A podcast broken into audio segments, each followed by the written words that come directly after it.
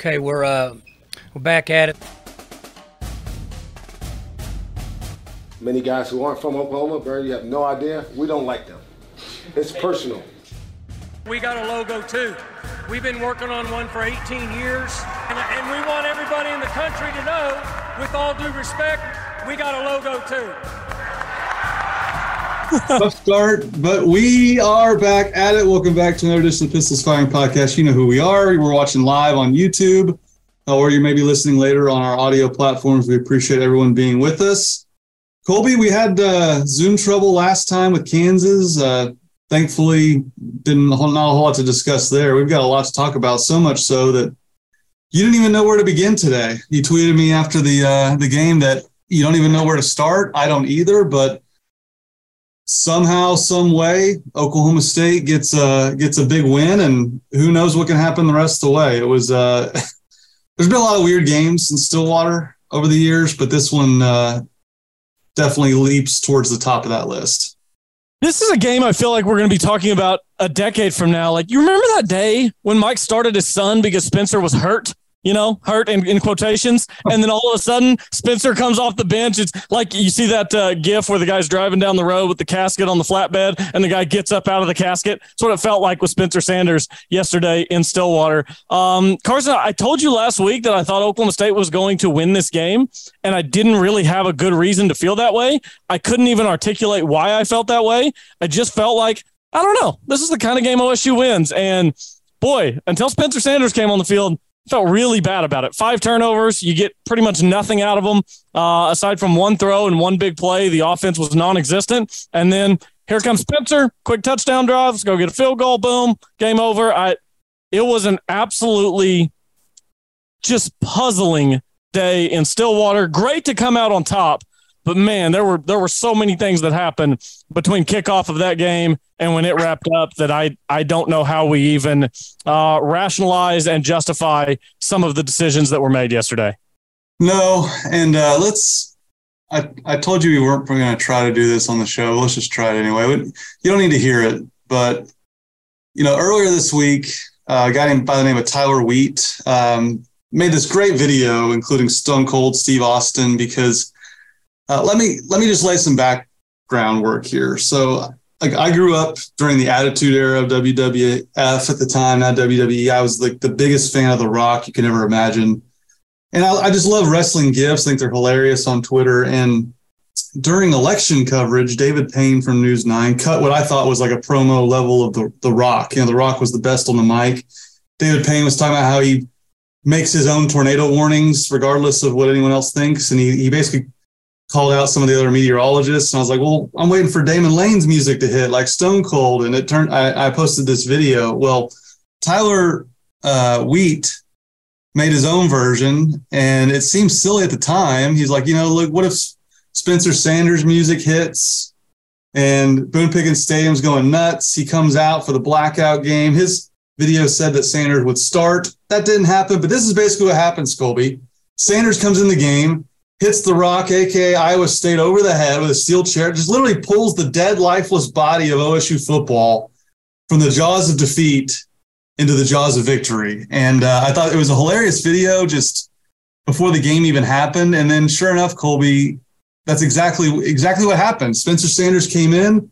His music hit. We thought he was out for the game. He did play one series when Gunnar lost his, or one play when Gunnar lost his helmet, but it's kind of crazy how that video was made for comedy purposes, and literally Sanders put his cape on. Stone Cold Spencer Sanders saves the day. Yeah, it's as if the entire team plays harder, plays better, plays with more confidence when he's out there. I, I mean, Carson, how can anyone at this point look at Spencer Sanders as anything other than the savior of the Oklahoma offense? Because we've now seen two weeks in a row what it looks like without him. And and I know some people were on him after the K State game and stuff because he did play that game. A clearly injured. Spencer Sanders played that game against Kansas State. It went horribly wrong. I get that, but th- look what it looks like without him. I mean, Garret Rangel goes out four turnovers last week. Gunnar Gundy. I mean, he was doing what he could, but he, he just the arm strength isn't there. The the elusiveness, the explosiveness in the ground game isn't there. It, it just the offense is different with Spencer out there, and you felt it as soon as he came in the game.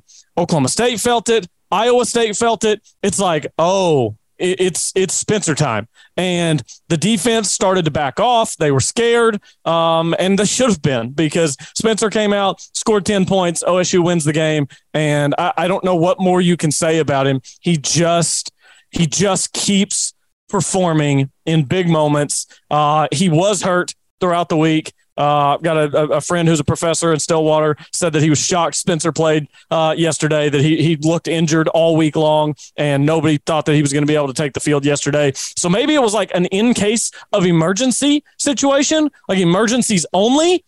I mean, you're fixing to lose to Iowa State at home for your third loss in a row. That's an emergency. So, uh, I mean, I guess that's how we that's how we we justify and rationalize what happened yesterday at the quarterback position.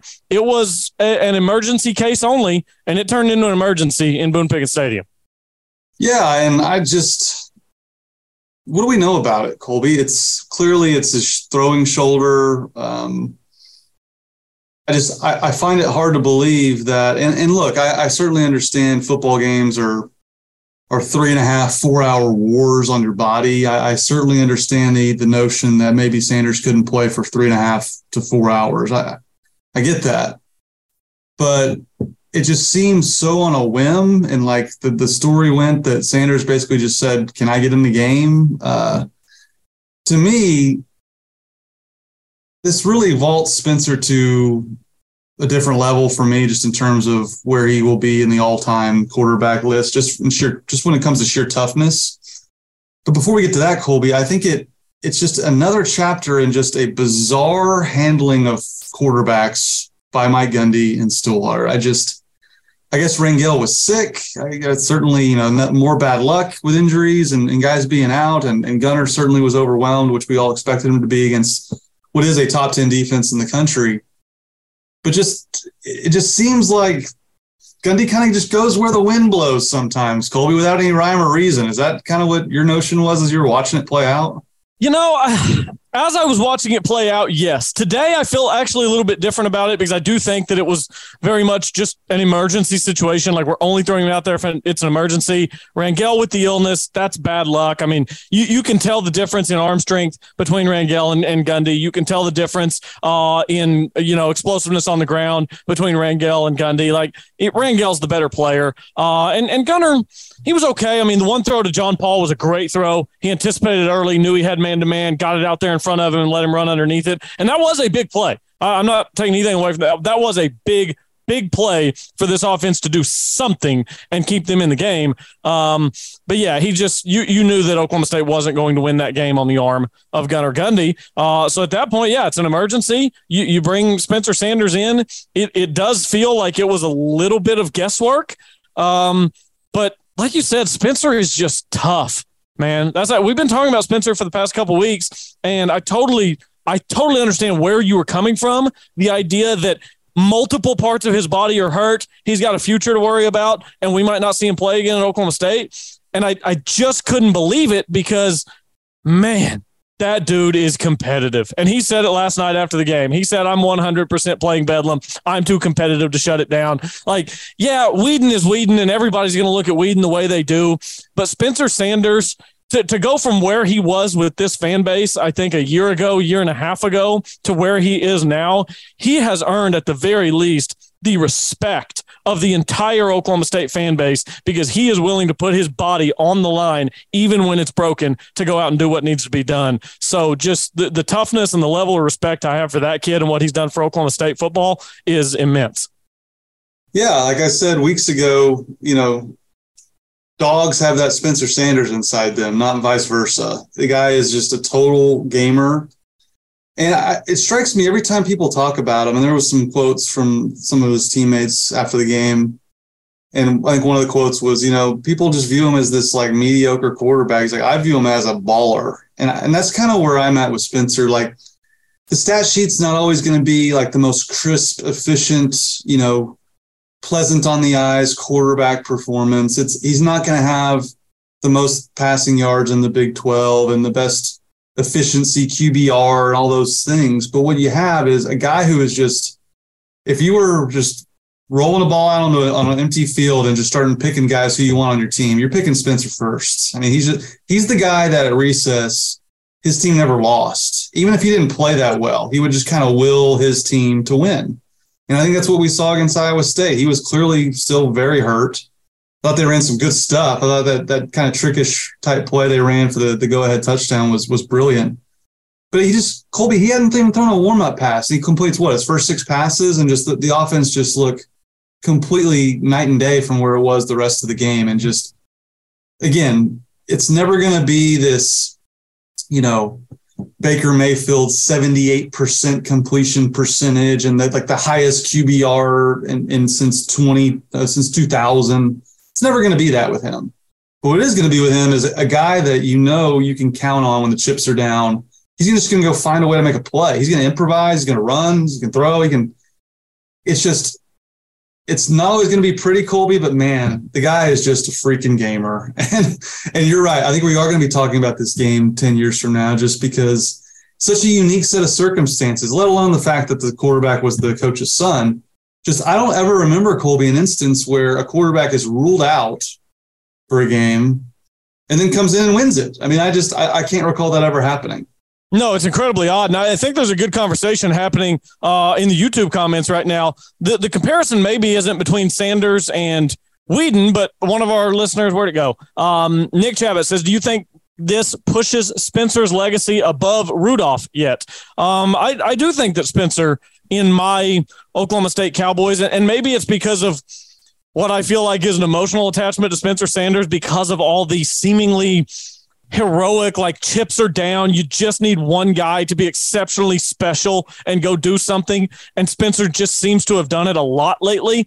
I, I don't know. Maybe it's just that. But yes, I, I feel like Sanders, uh, for me, would rank ahead of Rudolph right now. Sanders has a Fiesta Bowl, uh, whereas, Rudolph doesn't. Uh, neither one, as of now, have a Big 12 championship. Still don't know if Spencer will finish his career with one because we don't know how much longer his uh, career at Oklahoma State is going to last. It might be two more weeks in a bowl game. Uh, it might come back for another season next next year. We we've talked about we don't think that's going to happen, but you just never know. Um, he, he's given so much to Oklahoma State football. I don't know how much more he has to give, but yeah, for me, Carson, I think that I probably put him uh, at number two in terms of my hierarchy of Oklahoma State quarterbacks. And somebody else with a good question too. Um, Bala. No, no, here goes. It, it, was Nick again. Said, if Spencer plays behind a line like Weeden had, what do we think could happen? Special things. We think special, special things could happen. Um, he's overcoming a lot of things. So I, I don't want to turn this into let's rip everyone else to give Spencer his credit. But Carson, we saw what the offense looked like against Kansas. We saw what it looked like for three quarters against Iowa State. It's different, and he's the reason. Yeah, and I'm going to defend Mason quite a bit here because I feel like he dealt with a lot of the same issues with virtually no running game and he didn't have the defense that Sanders had last year in winning the Fiesta Bowl. We can all admit Sanders played amazing against Notre Dame, but that defense literally drug the offense into that game and certainly into the Big 12 championship game where, let's face it, Sanders probably had his worst performance of his career. But I, I think it's a lot closer of a discussion than I ever dreamed it would be because as great as Mason was, there were so many big games and big moments that that he did not come up big. I, I, always go back to that Bedlam interception in the back of the end zone. Um, you know, they lose three games that year in 2017, three of them at home. That's just that right, wrong, and different. That's going to come that that's going to be on the shoulders of the quarterback. But um, regardless, I just the difference with Spencer at quarterback versus what we saw this season. Uh, it's just, I think I think in a lot of ways it justifies how good Spencer is. I think for years we've wondered how good Spencer Sanders is at quarterback. Well, sometimes it takes him not being there for us to be reminded. And that happened early in his career too. But he just, you know, Mike Gundy talks so much after the game that he's played 50 games here. He can run this offense blindfolded. And you see that. I think just you've seen his his maturation go from kind of a young electric quarterback who can make big plays, but is prone to make big mistakes to he's one of the best players in college football when healthy. Like just when you have him on the field, your uh, your plus minus to use a basketball term. He's got to be one of the best plus minus guys in the entire country. Just obviously that's always going to be helpful when you're the quarterback, but he just completely transforms the offense in, in ways that that most quarterbacks simply cannot. Yeah, and I think you said it well. Sometimes you don't know what you have until you lose it right? Sometimes you just don't know what you have until it's not there anymore. Uh, it's like I, I, think Oklahoma State fans are going to experience that in the very near future with Tanner Brown. Like you, you don't realize how comfortable it is to just have a kicker walk out and make all of them until you know. Go ask OU fans if they'd like Tanner Brown today. I mean, seriously, misses two field goals yesterday at West Virginia. They lose 23 20. Um, Spencer's that guy just at, at the big position at QB. You don't know what you have until you lose him. Um, so uh, I, I hope and I think that Oklahoma State fans have, have started to appreciate Spencer. But part of that is the growth, too. I understand why some fans were down on him. He led the FBS in turnovers, 19 through 21. I, I, get it. I understand why people are saying, look, I get it. The talent's there, but I can't deal with the turnovers. Drives me crazy. I need something different. Well, it's the same guy, but it is something different because it's still all the special tough stuff. And for the most part, he stopped turning the ball over. He's just, he's a more polished player. His decision making. I mean, when Spencer scrambles, whether it's to his right, to his left, or across his body, whatever it is, when Spencer scrambles, I no longer have that fear I used to have. Carson, there was fear earlier in his career. And he was elusive. You know, he was younger, he was healthier, he was faster. He could do all those things with his legs when he was younger. But when he scrambled, I got scared because that's when something really bad could happen. I don't have that fear anymore. Uh, he's taken all that stuff away. The fact that he's going to play Bedlam next week, I'm like, I, I was really down about Bedlam. Spencer said he's in. All right, Spencer's in. I'm in. Let's go. Let's go to Norman. Can't wait. Yeah, and Goose just made a really good point. Like if Spencer gets landed on next week, he is toast. The kid after the second to last drive, his arm wasn't moving. Like we better be prepared, Colby. Like Sanders wants to play and says he is playing in Bedlam, but I think we better be prepared to see Gunnar Gundy or Garret Rangel play some too, because he's just it's clear to me he, he clearly wouldn't be able to play an entire game or, or Mike's like Mike wants to win the game. Like he would have played him if he if he thought he could hold up that long. And clearly just even playing as little as he did, he was he was running on fumes at the end. Carson, he wasn't even uh, he, he wasn't even there this week. I mentioned on the last show his grandfather passed. Yeah, Mike Gundy was asked about it last night. He said, "Yeah, he wasn't here a lot of the week. He was with family." It's man, a lot going on for Spencer Sanders for him to come out and put that performance together yesterday. I don't know. I, I think in Bedlam, yeah, he's hurting. He's hurting, but I, I, think he takes all the snaps. I mean, assuming he doesn't get re-injured in the game. If he gets re-injured in the game, obviously he's out. But I, I've been telling you for weeks that game really means something to Spencer. It matters to him that he's the guy that beats OU. That matters to him. And he's going to go out next week. And I'm telling you, unless he cannot lift his arm, he's going to be that guy again because that is who he is. So I I am ready for Bedlam. Yeah, I think he's hurt, um, but I think he's going to play through it for four quarters, assuming he doesn't get re-injured. I I just I'm not putting anything past him at this point. Josh Fields beat Oklahoma twice. I'm struggling to remember anyone else that did. Maybe Tony Lindsay. He was tough as hell too, getting his finger popped back in. That was crazy. I remember yeah. that. I thought they were done when that happened. I'm surprised you remember that. that was you were very young when that occurred, but uh, I, I, think that's why it stuck with me because it was they showed it on TV and it was graphic, and I, as yeah. a child, I was like, "Oh my god, his finger was sideways." His thumb, I think it was his thumb, either on his throwing hand or non-throwing. I can't remember which one. I think it was his throwing hand. So that shows you how tough he was. But the point being, like the list of guys who've beaten Oklahoma twice is very short, very, very, very short, and Spencer could uh, certainly join that list, but. Uh, before we get to Bedlam, let's talk more about the game, Colby. I thought this game played out exactly kind of how I, I anticipated. Neither team can run the football. Neither team's offense is very good. Iowa State elite, really, at defense. And kind of the story of this game, you know, Spencer gets the headlines, and rightfully so, for the, the manner in which he came in to win the game. But the reason, the true reason OSU won this game, Colby, is forcing five turnovers. And we saw a defense from Derek Mason that looked far more like we saw last year getting after the quarterback. Collin Oliver finally unleashed the way that we all envisioned him being unleashed coming into this season. And they forced five turnovers. Yes, the offense could not capitalize. We know all the issues they have. They cannot run the football.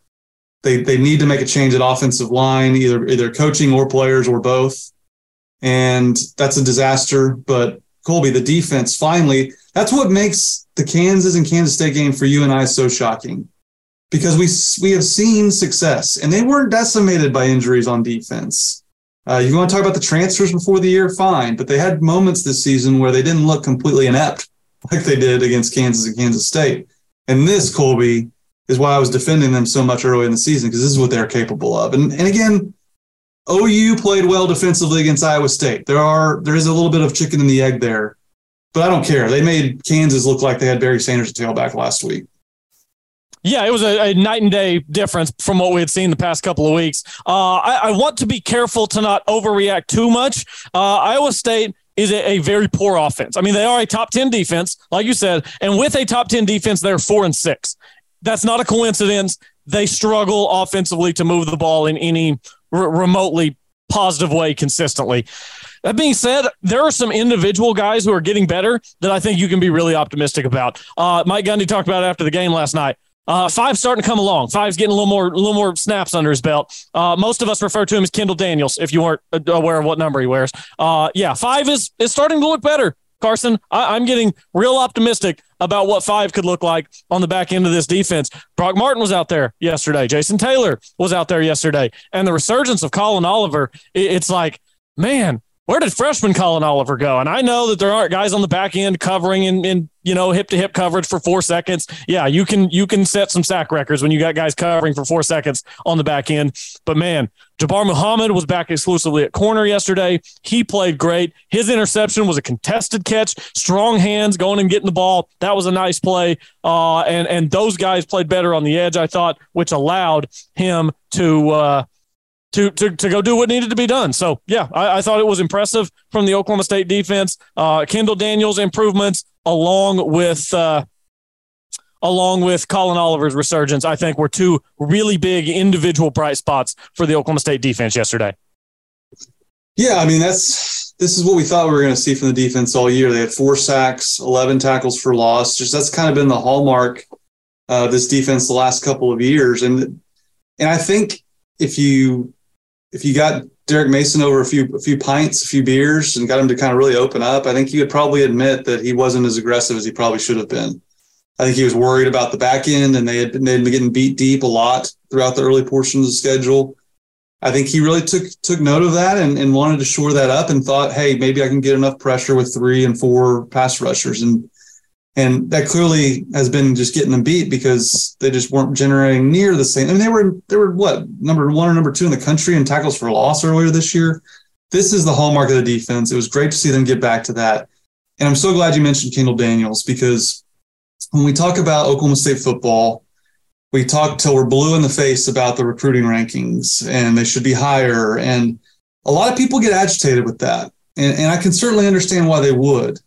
But when you look at Kendall Daniels, who was a four-star, you know, one of the best players in the state of Oklahoma, was committed to go to Texas A&M. That's what you get when you get guys like that.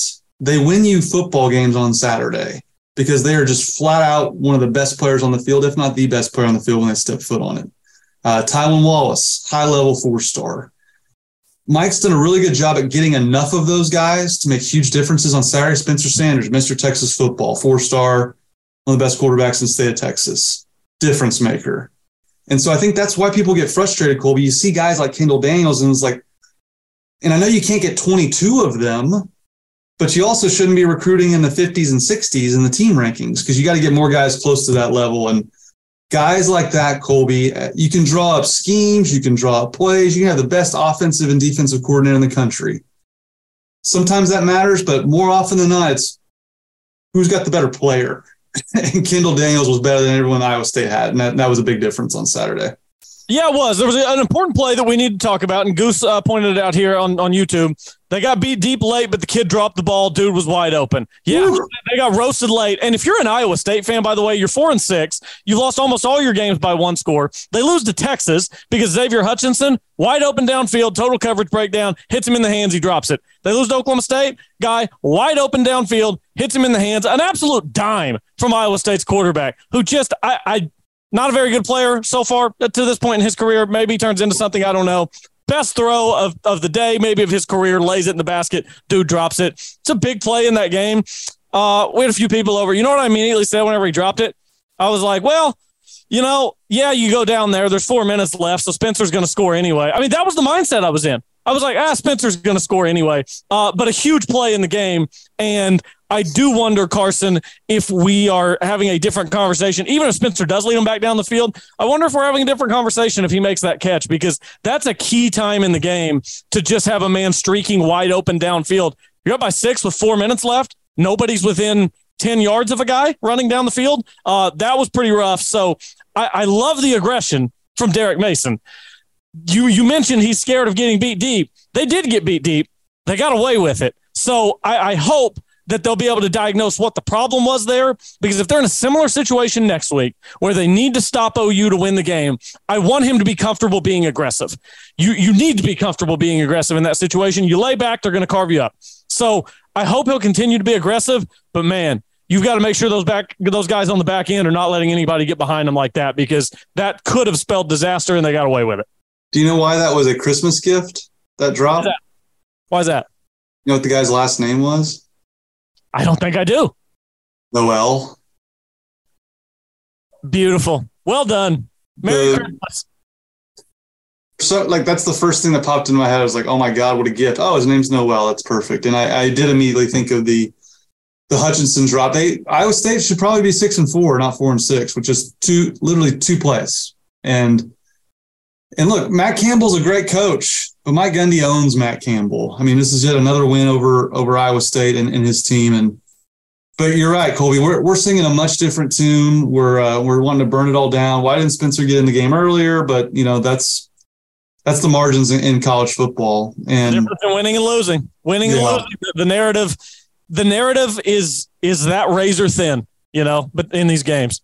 And I thought they did a nice job on Hutchinson. Look, he had 10 grabs, 106 yards, but his long was of like 27. He wasn't beating them down the field. And I think that's something that really stood out to me too, Colby, is the defensive backs have really been through the ringer the last few few weeks and last month of the season, really. But I really thought the two corners, uh, Jabbar Muhammad and Korie Black, especially late, they really made some key pass breakups there late.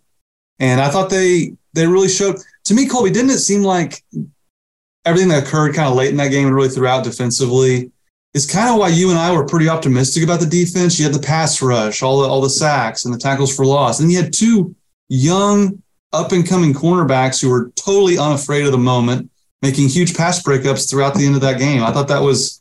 I was sitting there watching it, Colby, going, "Man, this is like everything that we kind of thought we would see all year." It's it's a shame it's happening, you know, a little too late, but this is kind of what we envisioned uh, coming in. Yeah, Korie Black and Jabbar Muhammad were good yesterday. They they had good coverage. Uh, there was the breakdown late, but throughout the day, I was really impressed, especially with with Muhammad. Uh, you know, Korie Black, he got the one PI where he didn't get his head around, but late in the game, whenever I mean, you're up by six, they're at what 25, 30 yard line. I mean, they went to that front pylon over on that uh, that north side, and Korie Black was there. He he got his head around. He played the ball pretty much the entire back half of the route. Got up, deflected. I mean, that's a great play in a huge moment. Muhammad had a couple of those. The the offense needed the defense to come big. And and Carson, I want to talk about the last offensive possession for Oklahoma State because we, we got this question and we were certainly going to get to it. Tim Shell asks, why do we go into a shell at the end of the game with the lead instead of being a little more aggressive and get a first down? Now, Gundy, after the game, said once Spencer came in, we just decided we were going to throw it on every down because we couldn't run the ball. We need to go score, so we're going to throw it on every down. Carson, Oklahoma State gets the ball back with two and a half minutes left. One first down, you can run some clock. Two first downs, you're for sure going to be able to run all the clock out. Or if you go score, even if it's just a field goal, and remember, you got Tanner Brown back there. Even if you go score, if it's just a field goal, you win the game. Carson, I I almost left my house. I almost went for a walk around the neighborhood when they lined up and ran the ball into the Iowa State wall three times in a row. There were two sequences late in that game that I thought were truly embarrassing. And I mean embarrassing on a max level scale. First one, in between the third and the fourth quarter, it is third and one. You have a three minute timeout break to decide what you're going to do on third and one to make life difficult for the defense so that you can continue moving the ball and go down and try to win a game. And on third and one, I will be damned if they don't come out at the end of the third quarter and run right into a brick wall for a two yard loss and then punt from Iowa State's 39 yard line. I will be damned, Carson, if that's not what happened to start the fourth quarter. And then with two and a half minutes left, you run it on first down. I'm thinking, all right, make them burn one timeout. You can throw it on second. You trust Spencer, right? He's eliminated the turnovers, the bad stuff. You trust him because he is a good decision maker at this point in his career. Like Mike Gundy said, he owns this offense. He knows how to run it. You trust him.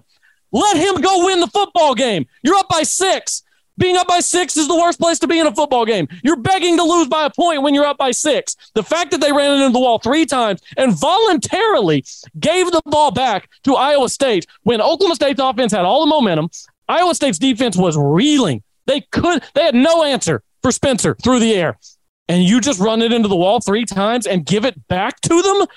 Ooh, buddy. Especially you had just the previous possession gotten lucky on the blown coverage downfield. I mean, they were marching down there taking shots at the end zone.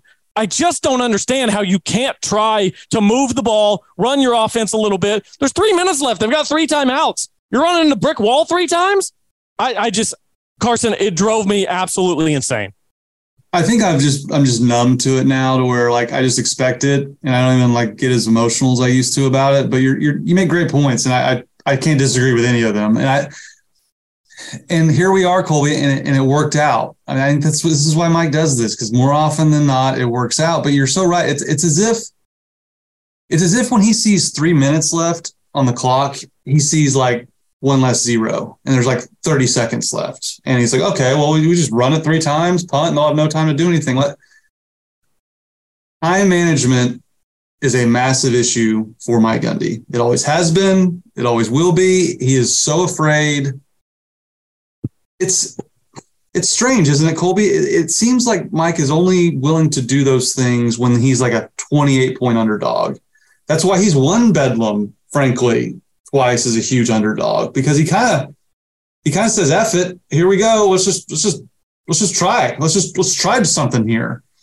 And it worked out this Saturday against Iowa State, Colby. But eventually, there's going to come a time where it's going to get his team beat, and it's I talked about previously this season about how he used to have an analytics guy that used to walk with him on, on fourth down decisions, and he, he ended up getting rid of that guy. He needs a clock management guy that just follows him around. Like Brent Venables has that get back guy that keeps him off the field. He needs clock management guy to just, well, I don't know, club him over the head with something to kind of, hey, no, don't don't hand it up the middle. Don't ha- no handoff up the middle here. We, we need to throw a pass, let Spencer go in the game because because you're right, Cole. It's going to get them beat, and it, it worked out here. But it, it's just it's it's madly frustrating. And I said I wasn't even emotional about it anymore. Now I'm getting worked up. But that I, was uh, more, that was brutal. I think, I think I get more emotional about it now than I used to because, I mean, we can't still be doing the same thing. We can't still be doing the same thing. I, I just I will never understand coaches who voluntarily give the ball back to the other team with the game on the line. That is the opposite of what you want to do in that moment. And yet they just do it time and time again. And, and Tim says on YouTube, that's why we lost the TCU game. Be aggressive. The TCU game was it was different because you're up by two scores with like 12 minutes left, but it was really similar. They they just went into the shell and tried to run the clock out. My God, go win the game. It, they trust Spencer. They he keeps telling us they trust Spencer. They show us that they trust Spencer. Right up until they have a lead in the fourth quarter. I don't get it. That's when you trust your quarterback. That's when you go let him win you a football game. You you trust him in the first, second, and third quarter. You trust him until there's five minutes left. And now when the game's on the line and you can ice it, you don't trust him. It'll never make sense to me, Carson. Yeah, it, it makes no sense. I'm, I'm neglected to mention that this show is brought to you by Chris University Spirit, your one-stop cowboy shop. Be sure to shop at chrisuniversityspirit.com. We appreciate Chris's sponsoring the pod and uh, Bedlam, Colby, prime time. He gets the prime time treatment at 6:30 on ABC. I, I haven't checked all the other games around the country as to why they would put Bedlam on prime time. Perhaps they haven't been paying attention to the Big 12 this year and think OU's still OU and that OSU's still a fringe kind of you know Big 12 title contender, which I guess they certainly are. They only have three conference losses, but uh, what do you think about Bedlam getting the prime primetime treatment, Colby? Because we thought it was going to be on the Ocho as far as little as last week. Yeah, I think that that stupid logo with those interlocking letters still gets respect for some reason, uh, even though and ratings. Yeah, it gets respect, it gets ratings. Um, Carson, there is a, I, I think, really good chance OU loses its last two games to go five and seven. And Carson, I just, if Oklahoma State was part of that, I don't know what happens. Squinky could come out on Saturday. Texas Tech isn't great, but neither is OU. I just, man, OU is finding ways to turn victories into defeat. I mean, they are just snatching defeat from the jaws of victory week in and week out with terrible clock management in the fourth quarter. Uh, ter- just no idea when to go for it, when to punt, uh, inability to stop teams from getting you know, seven yards when they need two. I, I just, yeah, I, I love the primetime slot. It's going to be weird for Oklahoma State. Body clocks are going to be off. Uh, two straight months of 230. It should every I know. 230, 230, 230, 230. So I hope I hope that they don't get antsy having to wait those extra four hours. Uh, but no, I love the prime time. It'll make for a bunch of good watch parties for Oklahoma State fans, and the uh, OU fans can go sit in the cold. Yeah, and I, I tweeted when OU lost that if Spencer Sanders doesn't play, OU's winning that game, and I I still believe that because I mean, as bad as OU was and losing to probably the worst team in the Big 12 in West Virginia, they had a 200 yard rusher. And I think when you get two teams that are very mediocre, I think whoever can run the ball better typically wins. And I think that certainly favors Oklahoma. But Oklahoma is one of the worst coached teams in the country, one of the least disciplined teams in the country. So OSU definitely has that going for them. I thought Brent Venables was a good hire for Oklahoma, and it still might be, but it's been alarming Colby, flat out red flag city if you're Joe Castiglione, that they're getting worse and they they don't even seem to be know they don't even seem to know what they're supposed to be doing out there. And that's before we even get into the fact that Dillon Gabriel's not any good. He missed so many open receivers. I know it's raining. It's rained before, guys. Uh, he surely has played in rain in his career, but he's terrible. This game, OSU needs to go win this football game. They're the better team if Spencer Sanders plays. And my confidence was shaken coming into this week because I thought, oh, you can run the ball. They're looking at least halfway competent uh, offensively. They got to play Iowa State's horrible offense on defense. And more than anything, I just I lacked confidence in Oklahoma State, and I still do. But Sanders is a difference maker. Mean, he he's by far the better quarterback in this matchup if he's able to play. So it's I feel much better about Bedlam coming into this week than than I did, and I know your confidence was shaken a little bit too. Yeah, my confidence was mostly reliant on Spencer Sanders, and there was so much unknown there uh, that I didn't know how I was going to feel going into Bedlam. Carson, for about eight months, you know, people ask us, they view us as the sports guys, the college football guys. So you're just out, you're hanging out with people, everybody wants to talk sports. And for eight months, everybody asked me, oh, you nailed it with that Venables hire, right? And you know what I said every time? I don't know. How would I know? Dude's never coached. He's never been a head coach. How would I know? It's a total unknown. It might be the best hire ever. It might be the worst hire ever. Uh, I maybe it's not the worst hire ever. Boy, it's not off to a good start. This is a, Oklahoma State has to win this game. Your rival is reeling right now. They are reeling. Carson, there are two games left in year one. This fan base attached themselves to Brent Venables so aggressively because they were mad at Lincoln Riley. They, they just, there was almost nothing this guy could do to lose the fan base this fast, except be an abject disaster in almost every way, every Saturday. And that's what he's done. It has been an abject disaster every Saturday. I, I, they've won two conference games, and it was against Iowa State and Kansas. And Carson, it just, it's mind blowing how poorly things have gone in Norman. And I think it it actually puts a decent amount of pressure on Oklahoma State to win this game. You've got to beat the worst OU team that has taken the field in 25 years. You just have to win this game on Saturday. I, I think it matters immensely for both programs. Um, Carson, we, we talk about the fact that the Big 12 championship isn't on the line. So the, the quote unquote stakes aren't there. No, the stakes are there. This game matters immensely for both programs and both coaches. Does OSU have a shot at Jerry World? Uh, they do. It's a, it's still it's an outside one, and some things are going to have to go right. Uh, small small chance.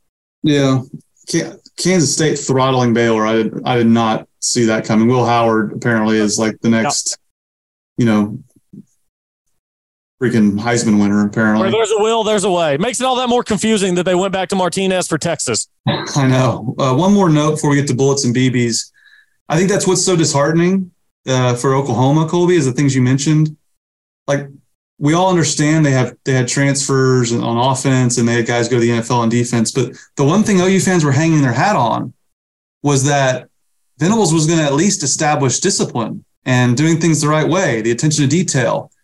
And they're so much worse at that right now than they ever were under Lincoln Riley. It's like, well, what now? What is he going to hang his hat on? Because the recruiting class, they're losing their best player. So it, it's going about as badly as you possibly worse than you ever could have predicted for Oklahoma. And so you're right, Colby. Uh, there's going to be some pressure on, on, Coach Gundy to go down and get a win because he knows that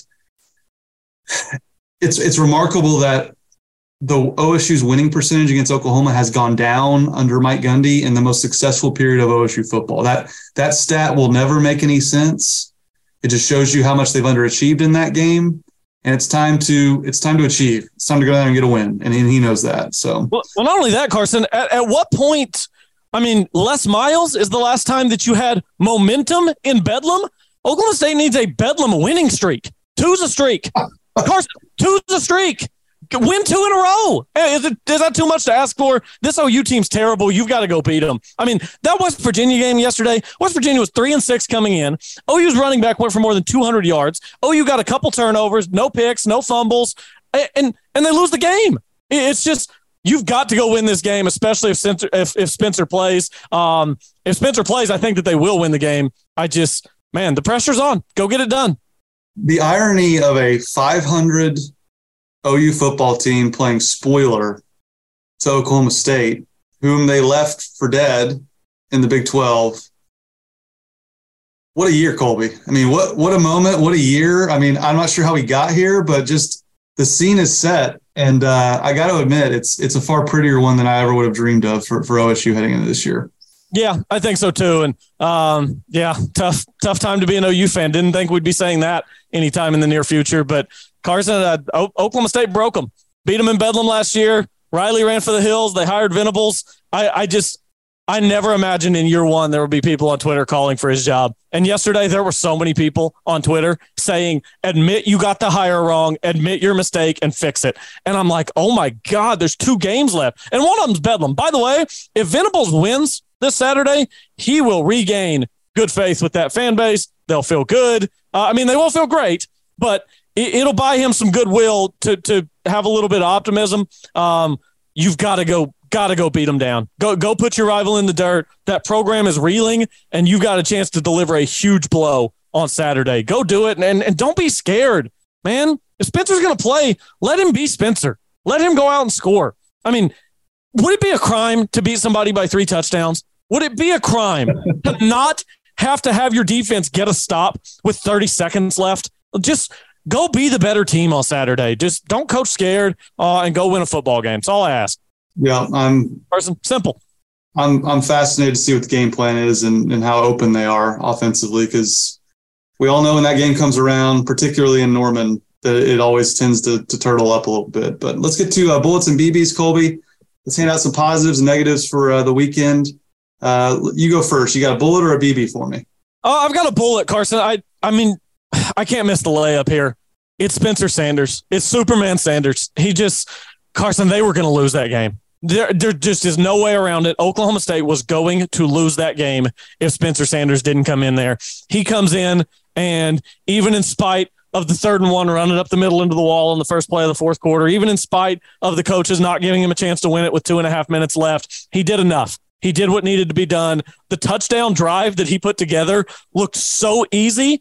As much grief as we give the offensive coaching staff for lack of creativity, the touchdown pass from Sanders to Nixon is one of the best play calls I've seen in years in Stillwater. Oh my God, they made everybody in the stadium everybody on the field, everybody watching on TV, everybody thought Spencer's was, was taking off on a keeper to the right. And then he popped up, boop, Jaden Nixon wide open. So that was one of the best play, play calls I've seen in years. Defense had no idea what was coming. It's funny how that works. Um, yeah, Spencer, he he is absolutely every bit of that guy. So he gets my bullet. Yeah, I want to ask the, the comment section. Tell us who you think bullet, BB. Just fill your comments in. I want to hear some of your feedback. Uh, you're right, Colby. We had asked, you and I had been talking a lot about where, where's the play where a guy just gets wide open? and we finally saw it in the moment of truth. And I thought you got to give Kasey Dunn a lot of credit for that. That's a that's a great bullet. And um, another bullet for me. Mentioned Kendal Daniels. I love Chance Raybon. My bullet, Carson, for finally winning against Zoom. I got a W. finally beat Zoom. Take that, Zoom. Uh, I had a little squinky going on. I was like OSU and Bedlam with, with Zoom for a while. But we, we mentioned Kendal Daniels, and again, I'll, I'll just reiterate just what it what it means to have a, an athlete of his caliber, a recruit of his caliber, is the difference in winning and losing football games. But the guy who really stood out to me late, the guy who did the dirty work to free up Daniels and Benson late, is Brock Martin. Just along with Spencer Sanders, another guy whose body is pieced together with duct tape and staples. I mean, the guy is just a freaking baller, just like Spencer. He had a half a sack and, a, and one and a half tackles for loss, and really, you know, freed up guys like Kendal Daniels to make plays the way he did. And Brock Martin again, I just he's going to be one of my favorite players to play at OSU. He's not going to. He's kind of to me, Colby, like the, the great Final Four team in 04, like they had superstars like Tony Allen, John Lucas, and and Joey Graham, guys like that. But you know, the, the, the most favorite player in the arena every night was Ivan McFarlin because he did all the dirty work and he kind of represented that mentality of Oklahoma State. And I think Brock Martin being that tough, hard nosed wrestler that you don't want to make mad at Murphy's late at night, that'll just take you out back and tie you in about four knots. Uh, that's the guy that, along with Spencer, and I'm drawing up a team that I want to go into battle with.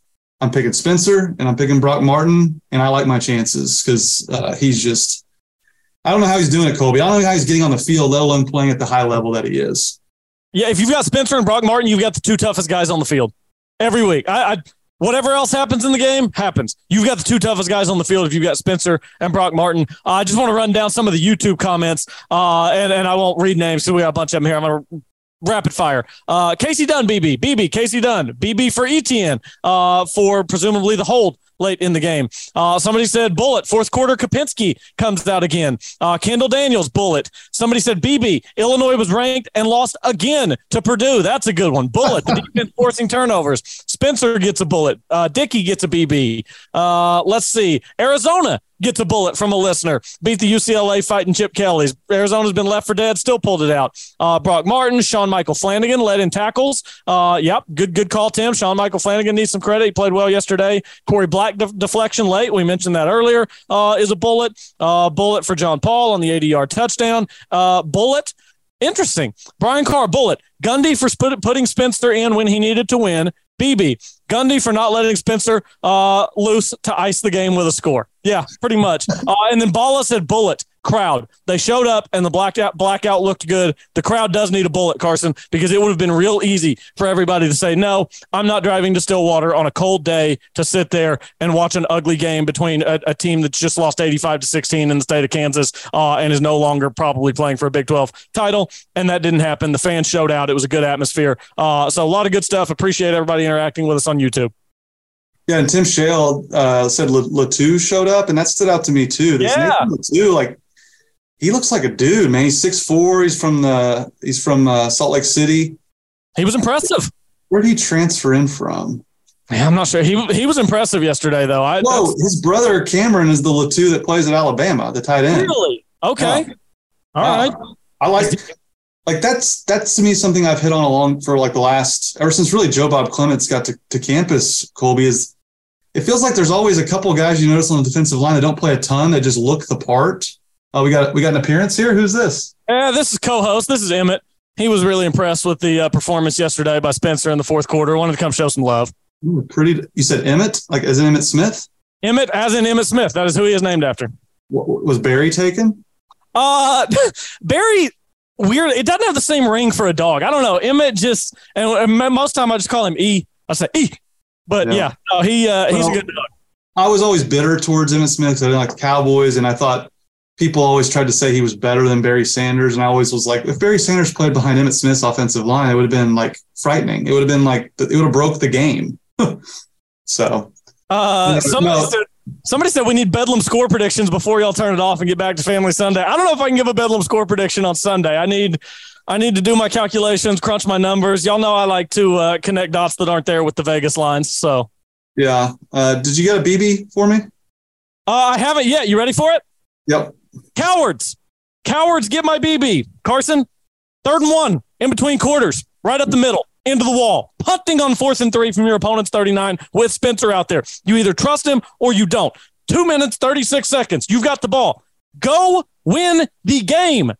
Don't give it back to your opponent. That's the one thing you should be trying not to do. They volunteered. They volunteered. They asked Iowa State, hey, would you guys like the ball back? You're welcome to it. And just gave it back to them. What are you doing there? That's, I, I'm sorry, cowards. And I think that there's probably some joint decision making there. I'm not sure. Let him go win the game. I, I cannot stand that stuff at the end of games. Three timeouts. We, we got two and a half minutes left. They've got three timeouts. You're just gonna run into the wall three times and punt. Carson, I I can't even express with words and emotions. I mean, I, I talk with my hands, whatever I want to do. I cannot express my frustration as I watched that game yesterday and they volunteered to give the ball back to Iowa State. I, I can't get over it. Stop being cowards at the end of games. Go win.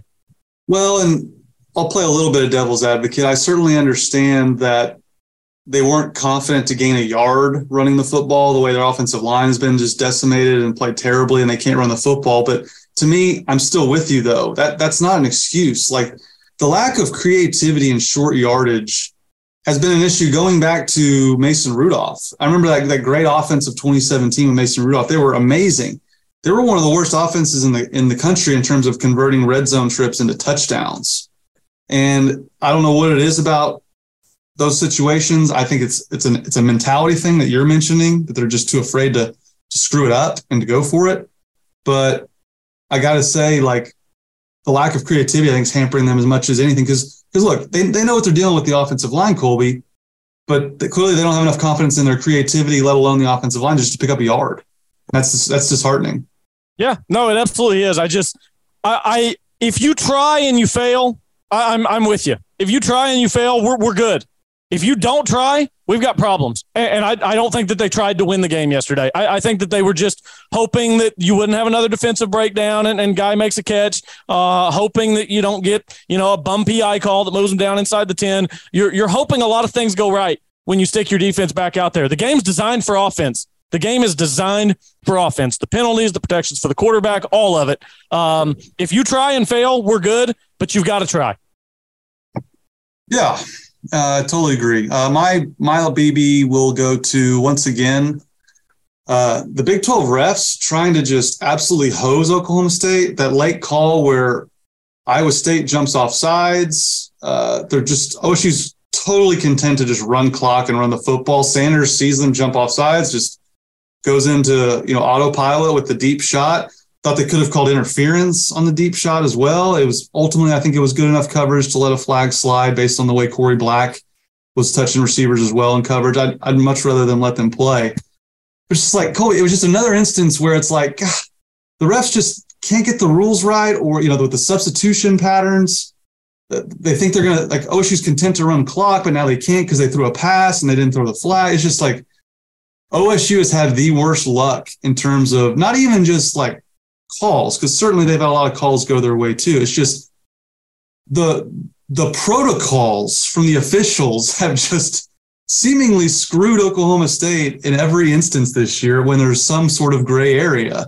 And I thought that was another instance. And I think I think Mike Gundy is going to pour himself a very stiff bourbon at the end of the year, call the head of officials, and just kind of, man, what happened here? Like, what what do we got to do to avoid this happening again? Like, I am just he just seems spent with the officials because they got that wrong again.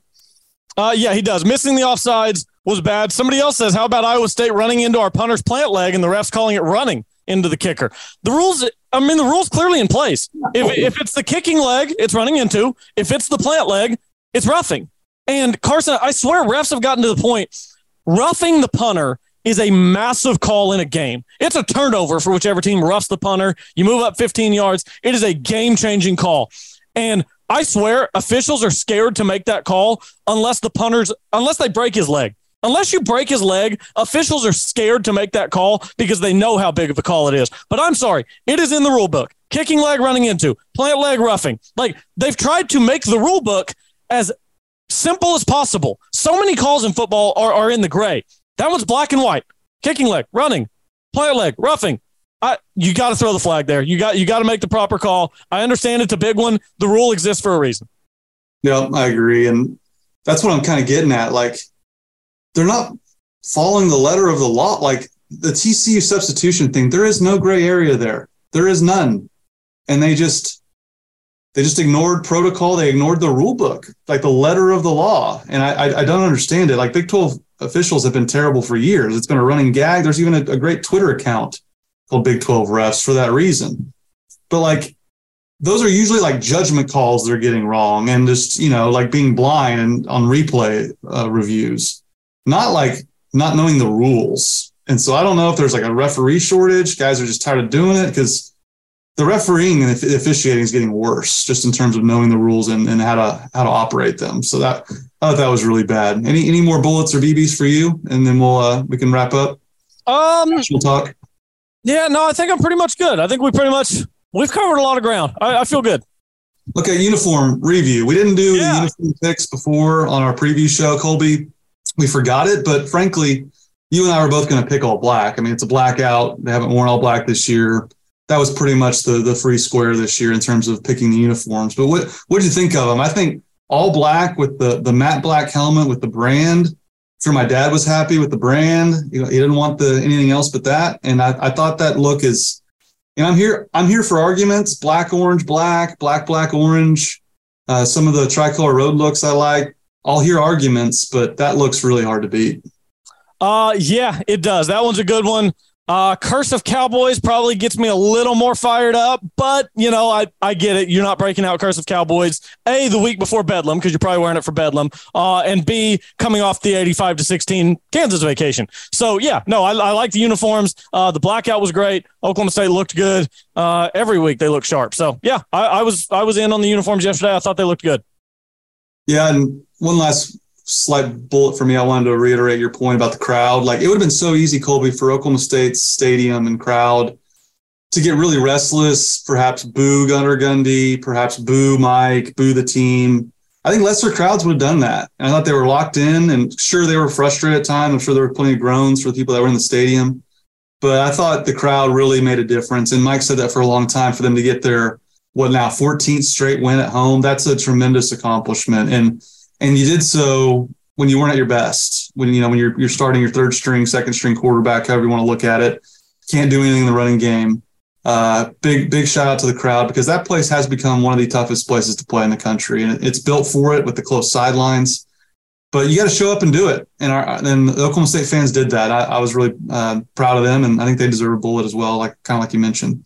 Yeah, I, I am incredibly proud of the home field advantage uh, that Oklahoma State has that I don't think existed whenever I was growing up. It, it's it's different now than it's been in the past, and this fan base has gotten really passionate and they've tasted success and they want more of it. But I also think this fan base has started to understand when you start to get that reputation as a rowdy fan base, then I think everybody is willing to cut loose a little bit more for three and a half, four hours on a Saturday. I mean, we see that, right? Uh, you know, the, these places that have these reputations, LSU, night game, those people show up, they're ready to act like lunatics. And Oklahoma State is kind of, you know, progressing toward that from the old crowds that would kind of show up and the stadium's 80% full and the noise level's decent. Carson, they're packing that thing in end to end right now in Stillwater and making noise and making life miserable for teams on that visiting sideline over there on the north side. So, very impressed with the crowd and just the overall, I would say, development of the program and the the development of the fan base into what I think is now one of the toughest places to play in the Big 12. I mean, if we're ranking toughest places to play in the Big 12 right now, Carson, is is there a stadium that ranks ahead of Boone Pickens Stadium? I think Kansas State's got an argument. Uh, that's why I was so impressed with Texas winning there. Texas is very sleepy. I've been many games there. It's not intimidating. Oklahoma can be when they're rolling and playing well and ranked really high in the country, but it's not it's not just a hornet's nest, and you can see that just they've they've lost a lot more games at home than they ever used to to lose there. So no, I, would probably put it between Oklahoma State, uh, Kansas State. Jack Trice is no picnic. Uh, those those fans are into it, even if they're winless. So I, I kind of go those three. Those are kind of the three that come to my mind. Uh, Morgantown can be tough. Yeah, but you're just not very good. That's the problem. They're not any good. So I, Morgantown, I feel like would be tough. You know, if they still had Geno Smith, for example, but it, it's not tough with the squads that they've been running out there lately. I think right now I would go. I would go Oklahoma State one, Kansas State two in terms of Big 12 hierarchy, tough places to play. Uh, and then if we're going bottom up, I probably go Austin at 10. That's just, man, they can pack a bunch of people in there to lose every Saturday, can't they? Yeah, it's it's quintessential tea sipping. Is they call them the tea sippers. It's very country clubby. We'll we'll go to the gangs, something to do, but I'm not going to make too much noise. You know, it's very very sleepy, and they they they're a very late arriving crowd too. Like that's the one. Like media will post like, "Here's the crowd," like five minutes before kickoff, no one's here, and then they they eventually show up eventually. But uh, do you have a uniform Heisman? Because I have one that's not a player, Colby. A uni Heisman. I actually I wasn't thinking about it yesterday as, as I was watching the game. So you think because I've actually got the highlights pulled up here. Somebody's going to stand out to me. Uh, mine is Pistol Pete.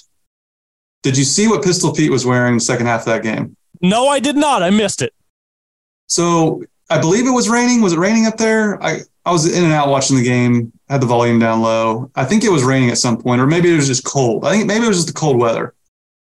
Pistol Pete was rocking the the sheriff's trench coat, kind of like Tombstone when they they had the coat kind of pulled over the shotgun. He was. I saw him in the end zone late in the game. That's an elite look for Pistol Pete. Like it's straight up like Wyatt Earp, Doc Holliday, Tombstone with the the trench coat that goes all the way to his feet. And I just think that's a really cool, like, I could just see that being in, um, okay, it was just cold, no rain. Thanks, thanks, Sherlock Holmes, for that. Um, I can just see like the, the oh, another another dog appearance. Who's this? They're everywhere, Carson. This is Cooper. We're just getting introduced to the whole family today. Cooper is uh, they're needy. They want your love. They they are very needy. They want petted uh, and loved twenty four seven. But yes, very very good good boy, big uh, giant teddy bear here.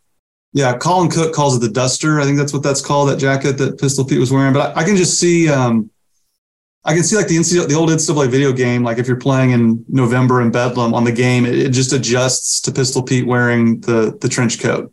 Because great. I thought it was awesome. I, I, couldn't get enough of it. I thought it was just I know he's worn that before. I just kind of forgot about it, I guess. But I just I got to give that. Uh, give some love. And, and Brian Metcalf asked if uh, your dog's named after Kenny Cooper. Now that's a that's a deep deep cut of OSU basketball lore there, Kenny Cooper. He is not. So this one is actually um, my wife loved the name Cooper for a dog. So the name Cooper was decided before we attributed it to an athlete. Uh, now at the time, Amari Cooper was it's like three years ago. Amari Cooper was balling with Dallas that great season that he had down there. Uh, Josh Cooper. Well, Josh Cooper probably would have been a good one too, but she she wanted Cooper, so then I attributed it to an athlete after the fact to Amari Cooper. Um, so yeah, so we got Emmett, which is Emmitt Smith, Cooper, which after the fact was Amari Cooper, uh, and then our golden retriever is named Vince because my wife's favorite player growing up was Vince Wilfork. She loved Vince Wilfork because he would get the ball and he was 400 pounds, and she loved watching him run on like a scoop and score or something. Her favorite player was Vince Wilfork, so that's the golden retriever's namesake. Your wife is so damn cool like, how many wives know who the hell Vince Wilfork is? Uh, that's a great point. I don't know. She grew up a Patriots fan. Weirdly, I probably oh, okay. she probably fell in love with Tom Brady when she was like nine years old, and uh, so yeah. But she loved Vince Wilfork. See, you know, I grew up Florida State fan. For people that don't know, that's why the Florida State memorabilia is back there. And I was in college during the heyday of Miami. You know, 2000, 2001, leading into my college career in 03. Uh, and Wilfork was so huge. He had that he had that big old pot belly, and they had so, Wilfork was a part of that Miami team that I believe had like seven, maybe eight. I think it was seven first round draft picks. Like they were so good. Yeah, they were loaded. Oh, sorry, Nick. Nick Chabot's getting getting fired up. He's he's saying we need to talk about the national conversation. Let's get there. Oh, we haven't forgotten. I I was I I want to go around the Big 12 first, Carson, yep. and then we'll go national. Let's do it. Uh, yeah. So I I think we have to start in Austin, right? Seven and a half point favorites. That is wildly disrespectful to TCU. Game days down there. Everybody's pumping up Texas. TCU comes in 9 and 0, the number four team in the country. Carson, I swear, you spend the week on Twitter, you watch the college football shows, you're looking at the lines, doing all this stuff. You would have thought it was a foregone conclusion that Texas was going to run away with that game. Uh, I, I don't remember. I, I, we had a small conversation around in our preview show. I don't remember what I picked, but good for TCU for going down there and standing up. And you know what? Texas gets a BB because Texas they, they think they're still Texas, and they're not, man y'all y'all need to realize where you actually stack up in the pecking order. And this is why texas carson and texas a&m are single-handedly those two programs are keeping people from having universal respect for recruiting rankings. Because all these models that tell us who the best teams in the country are who every year want to tell us that texas and texas a&m are amongst the 10 best teams in the country to hell with your models. That is the only thing keeping recruiting rank- rankings from being universally respected I, am tired of hearing about the four and five stars. They're six and four. And guess what? They're probably going to lose one of their last two games. What was I saying in September, Carson? They're a seven and five football team. That's who they are. That is what they exist to be. Good for TCU for going down there and kicking their teeth in. Yeah, I mean, I, I think the encouraging thing for TCU looking forward with the playoff debate that's going to rage on and on, I mean, if they keep winning, it won't matter, is they showed they can win in a different manner. You know, they've they've played in a lot of shootouts and they've had to make a lot of comebacks, come from behind wins, and I think this will go a long way in impressing the committee to go to Austin, a team that was favored over them, and and believe me, all the sharp money and every everyone was betting on Texas, even at that that point spread, and it's it's just crazy because I remember I used to defend Max Duggan. I do college football pregame shows on Channel Five with Brian Keating and and he just kept he kept and I ended up looking pretty bad because Duggan eventually just wasn't that great. And I, always kind of saw some talent there. His mobility, I, I, thought he could really evolve into a good quarterback. And I had capitulated. I had said, you know what, you're right, Brian. Like Max Duggan does stink. He kept saying Max Duggan stinks, and I I had to capitulate. I, I thought he I thought it was a lost cause. And it's funny how this sport and in this in this world works, Colby. He he he comes in as the backup. Chandler Morris wins the job. He gets hurt in the very first game, and now I think he's he'll he'll probably be in New York, and if not, he'll be I think in the college football playoff. They keep winning, so it's a, a remarkable season. They're ten and zero oh for the first time since 2010, and uh, yeah, I'm pulling for TCU. Like I I'm all for fresh blood and anyone besides OU and Texas for what they did to the Big 12, and I thought Texas was the best team in the league moving forward, and I, I I kept kind of overlooking the Quinn Ewers factor, Colby, and his inaccuracy. It's now not just becoming a problem. It's it's a question of is Quinn Ewers the guy moving forward for Texas because he completes 43% of his passes in this game. He's completing 55% for the year, which is absolutely horrible. But really, after the first one, two, three, four games he played in, his last three, Colby, 38% completion, 58 and 43. I mean, he he is wildly inaccurate. I know he's a true freshman. He'll probably get better, but he's getting them beat, Colby, because they didn't run the football nearly as effectively with Bijan Robinson. And I think there's real questions surrounding Ewers and Texas moving forward. No, you're absolutely right. The, the question now on Quinn Ewers is not, did he have a bad game? The question now on Quinn Ewers is, is this who he is? This might just be who he is. He might just be a talented guy with a big arm who's not very accurate if you're not very accurate, you're going to have a problem. I am curious to, to, to see what the national conversation is like this week. I know what it's going to be uh, because TCU, the, the committee just wanted to see them be more well rounded, right? You go out and beat teams, you know, 41 38 or 43 40 like they did against Oklahoma State. I want to see more well rounded football team. They go to Austin and win 17 10. That's a well-rounded football team. Carson, I want to see them in the playoff because I want to see if one of these Big 12 teams who just puts a magic season together, I want to see how they stack up nationally. I don't know if they play Georgia or Ohio State or whoever, but I want to see it, and I want to see how it how it matches up on that big stage. Uh, you would favor the bigger teams with the the NFL athletes all over the place, but it would not be a foregone conclusion. So I hope TCU makes it to the playoff. Uh, elsewhere around the Big Twelve, we talked about earlier, the K State Baylor result was pretty shocking. Um, that that tells me a lot about both those teams. I I was blown away. Carson, it lost TV privileges. Uh, I've got the three TV set up going in the living room. We're, we're on full cylinders. I'm going to tweet out a picture this afternoon. It it was off a TV by halftime. It, it did not warrant a TV uh, because it was a boring, just beat down in Waco. So I didn't watch the game. It just it appears that Baylor was simply not able to run the football, and, and Blake Shapen's proven to be pretty average. Uh, is that kind of how it played out? Deuce Vaughn over 100 yards. Will Howard, you mentioned it, three touchdown passes. Just how where you were watching was it was it kind of like the Oklahoma State performance for Kansas State, where they were just hitting wide open guys for big plays?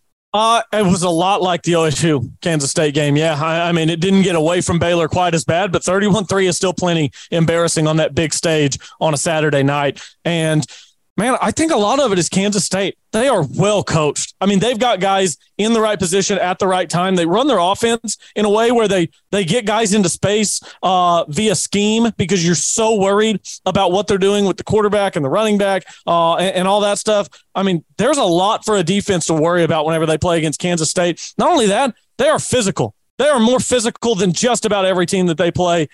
Kansas State, you want to hit Kansas State? Good luck Um, I'm I'm very impressed with Kansas State. I think an all purple Big 12 championship game could be an absolute just um, great back and forth. So looking forward to that. Texas Tech beats Kansas 43-28, uh, and then West Virginia takes down OU 23-20. We talked about that one a little bit earlier. Anything else stand out from the OU West Virginia game, or we've pretty much made our way around it? Yeah, I mean, I'm just I'm trying to figure out how this game because apparently the, the point spread is out, Colby. Ah, I looked about a half hour ago and I had no line. What are you saying? Well, the commenters are saying that uh, that Bedlam Sherlock Holmes says the Bedlam line is out. Someone said Oklahoma State is six point dogs and the over under 67 and a half. I love the under if that's the case. I bet the o- Oklahoma State Iowa State under. That was an easy winner. Uh, I think that was like 47 and a half was the OSU Iowa State. I knew we were about to see a Big Ten football game that Iowa and Iowa and Illinois would be proud of. But uh, what do you think about OSU being six point dogs, Colby? I think that um, I've kind of come to expect that with Oklahoma. They just, even though they're five and five, they're just going to get an immense amount of respect from the bookmakers. Um, some of that's probably the the questions about Sanders. Can he make it through a whole game? But I would probably have come OU minus three, not six. Uh, six feels big. Uh, again, we have to remember Vegas isn't making these lines for people who live within 100 miles of Oklahoma City to place these bets. It's for everybody all over the world. They want all 8 billion people on planet Earth betting these games. And that ugly, those two ugly interlocking letters, they still carry weight. P- people will still throw their money just at the letters, at the logo. Um, so, yeah, I, I, I don't know, man. In Spencer, I trust. That, that's how I'll say it. In Spencer, I trust. You want to give me six? I'll take them. Uh, yeah, I agree with you. Uh, anything else? Uh, let's go more national. Um, let's see here. No, somebody's looking at OSU plus five in DraftKings Colorado, uh, which yeah sounds about right. Um, Iowa Wisconsin. Did you see that one yesterday? That was disgusting. No, what was the final on that?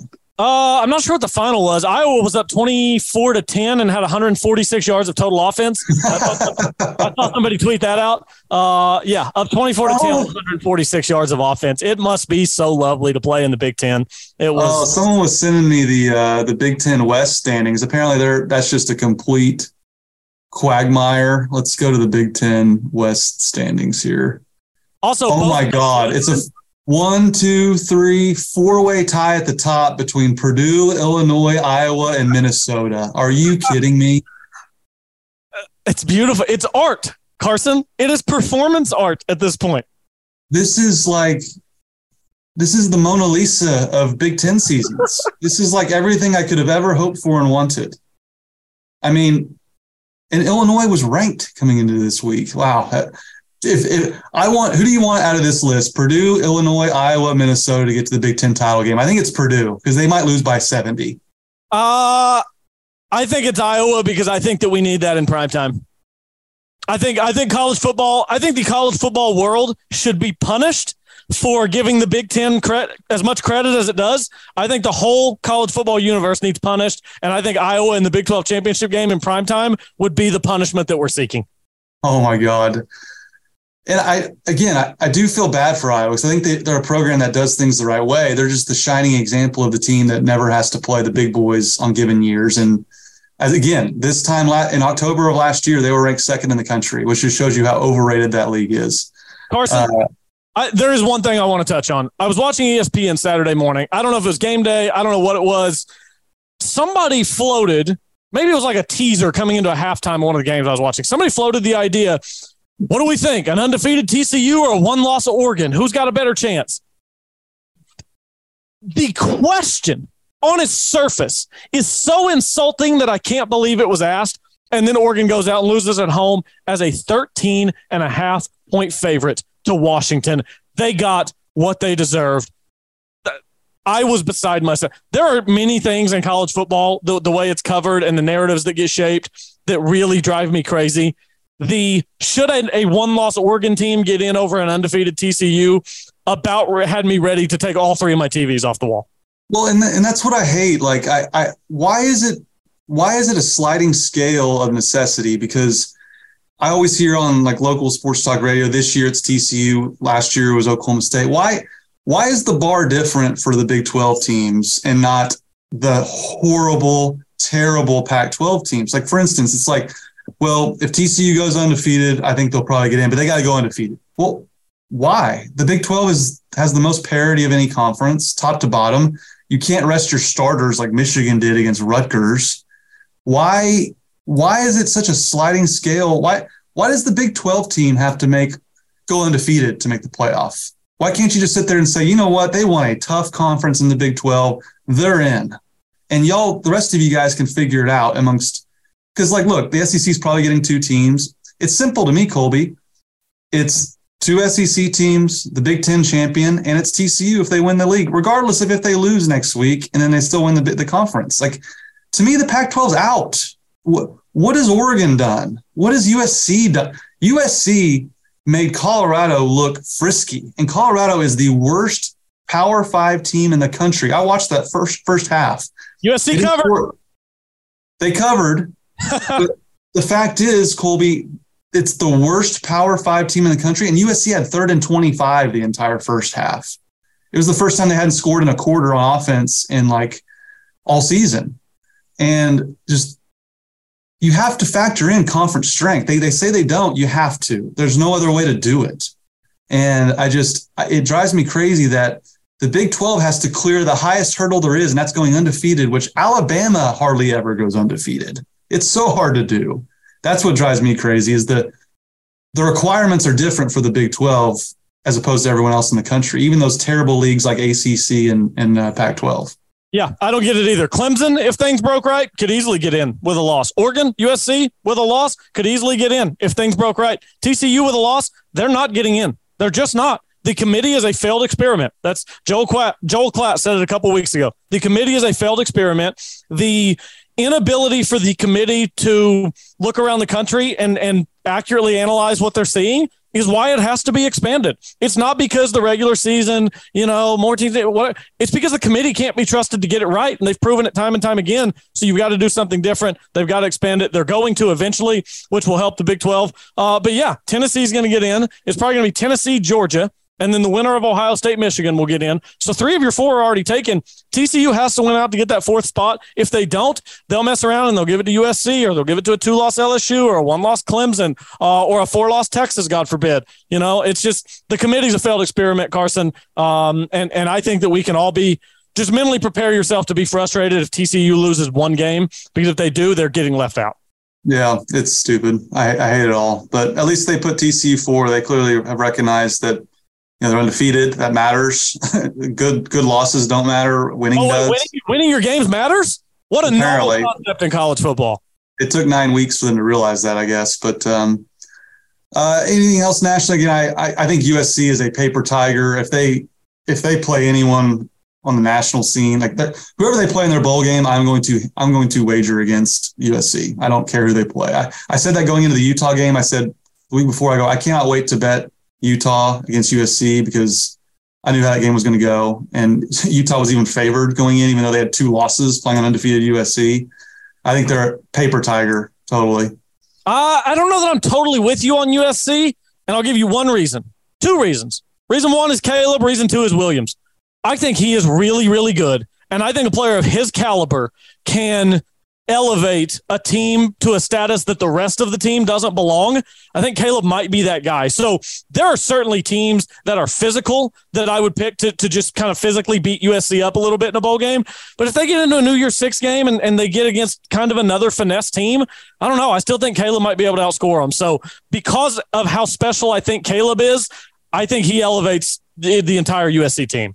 Well, they lost Travis Dye, who I thought, you know, Did the linebacker from Morgan he did a lot of the dirty work. I mean, he he was so good at getting seven, eight yards of pop, just making downs so much easier for for Caleb Williams. That losing him is going to like I thought he was kind of as great as Williams is, and certainly he is amazing. Uh, Travis Dye didn't get any credit, and I thought he really carried that offense a lot of times. So I, I didn't realize he had gone down. That uh, oh, that's he, a He's done. It was a bad, bad knee injury. That's tough, man. I hate that. You hate to see that. Um, so yeah, I mean, good win for Oklahoma State. I guess uh, we'll. If you have any questions, fire them off, but we'll kind of start to wrap up here. Uh, again, this is kind of where I wanted to leave it. I'm going to try and share my screen one more time here. this is kind of where I'm at, Colby. Like I said it weeks ago. I said you know, some people have that dog in them. I say, no, no, no, no, no.